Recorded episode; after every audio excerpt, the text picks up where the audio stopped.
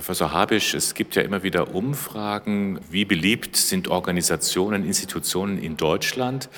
Sie haben eine gefunden, wo auch die katholische Kirche ziemlich eindeutig benannt wird. Ja, es ging darum, einen Gemeinwohlatlas äh, zu entwerfen, also einmal Institutionen aller Art, gemeinnützige Organisationen, aber auch Wirtschaftsorganisationen, Wirtschaftsfirmen, politische äh, Organisationen und Kirchen aufzulisten. Und dort sind die ehrenamtlichen Organisationen ganz oben gelandet, die evangelische Kirche dann auf Platz 25 und die katholische auf Platz 102. Woran das liegt, kann ich Ihnen jetzt hier nicht ohne weiteres sagen. Da denke ich, äh, hat vielleicht auch damit zu tun, dass wir Autorität nicht immer als Ergebnis von Anerkennungsprozessen verstehen. Nun haben Sie hier beim Tag der pastoralen Mitarbeitenden während der Willibaldswoche diese Analyse vorgetragen.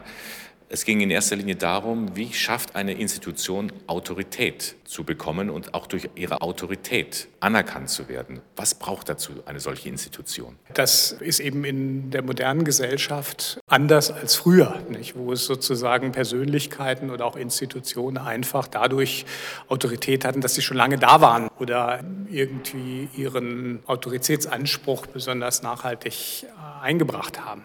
Heute in einer freiheitlichen Gesellschaft äh, kommt es zu Anerkennungsprozessen. Und dazu wissen wir einiges, wie so etwas funktioniert. Das hat eben auch mit Selbstbindung an Regeln zu tun. Also Transparenz des Handelns, Rechtsstaatlichkeit in dem Sinne, dass man sich auch an die öffentliche Ordnung hält und die auch kompromisslos umsetzt, auch wenn es einem vielleicht selber mitunter schwerfällt. Aber auch eben Partizipation, hinhören auf das, was Menschen in meiner Organisation zu sagen haben, auch in unterschiedlichen Sachzusammenhängen, weil ich einfach weiß, dort bekomme ich Informationen, die ich auch als Autoritätsperson, als Entscheider selber nicht habe und auf die ich aber angewiesen bin, wenn ich denn eine gute Entscheidung treffen will. Das legt ja den Schluss nahe, mit Einbeziehen von Mitarbeitenden in Entscheidungsprozesse, diese dann auch transparent zu machen, fehlt überwiegend bei der katholischen Kirche wenn das Ansehen so gering ist? Das könnte man sicherlich so äh, vermuten. Ich denke, es ist da auch ein bisschen ungerecht von der katholischen Kirche nur zu sprechen. Es gibt durchaus Organisationen, die zum Beispiel auf der Liste ganz oben stehen, wie die Malteser oder Johanniter. Äh, das heißt also, Kirche findet ja in unterschiedlichen Orten auch unterschiedlich statt. Nicht? Aber dass die katholische Kirche da ein Problem hat, ist sicherlich nicht zu bestreiten. Was wären dann so Handlungsmaßnahmen, also so, so Empfehlungen?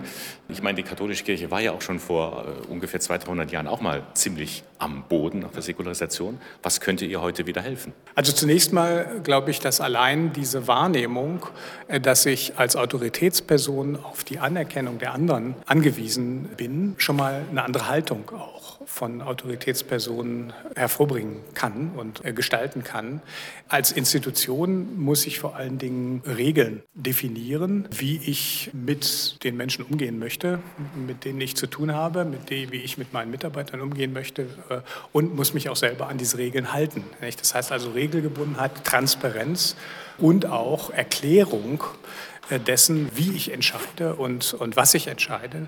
Partizipation im Hinhören auf diejenigen, die mir diesbezüglich wichtige Dinge zu sagen haben. Äh, das alles sind Dinge, die sicherlich äh, auf die, die notwendig sind, wenn ich mich auf diesem mühsamen Weg begebe, die Autorität auch wieder zu gewinnen. Ich würde sagen, im Bereich der Kirche kommt vielleicht noch etwas Zusätzliches hinzu. Wir erleben hier eine Zeitenwende, um mal dieses Wort zu benutzen. Viele Institutionen, viele Rechtspositionen sozusagen, finanzielle Ressourcen, die den Kirchen Jahrzehnte zur Verfügung stehen, sind im Schwinden. Ja, ich glaube, dass wir auch als Kirche stärker nachdenken müssen darüber, wie wir im 21. Jahrhundert unser kirchliches Leben noch gestalten wollen, wenn wir in einer ganz anderen Welt leben, in der wir alle viele dieser Dinge nicht mehr haben und trotzdem vielleicht auch christliche Identität in dieser veränderten Umwelt dann auch umsetzen wollen. Eine Frage von den Zuhörenden war, hat die Kirche eine Zukunft? Hat sie die? Die Kirche hat deshalb eine Zukunft, weil sie sich berufen fühlt von Jesus Christus ja, Und das ist auch im 21. Jahrhundert äh, gültig.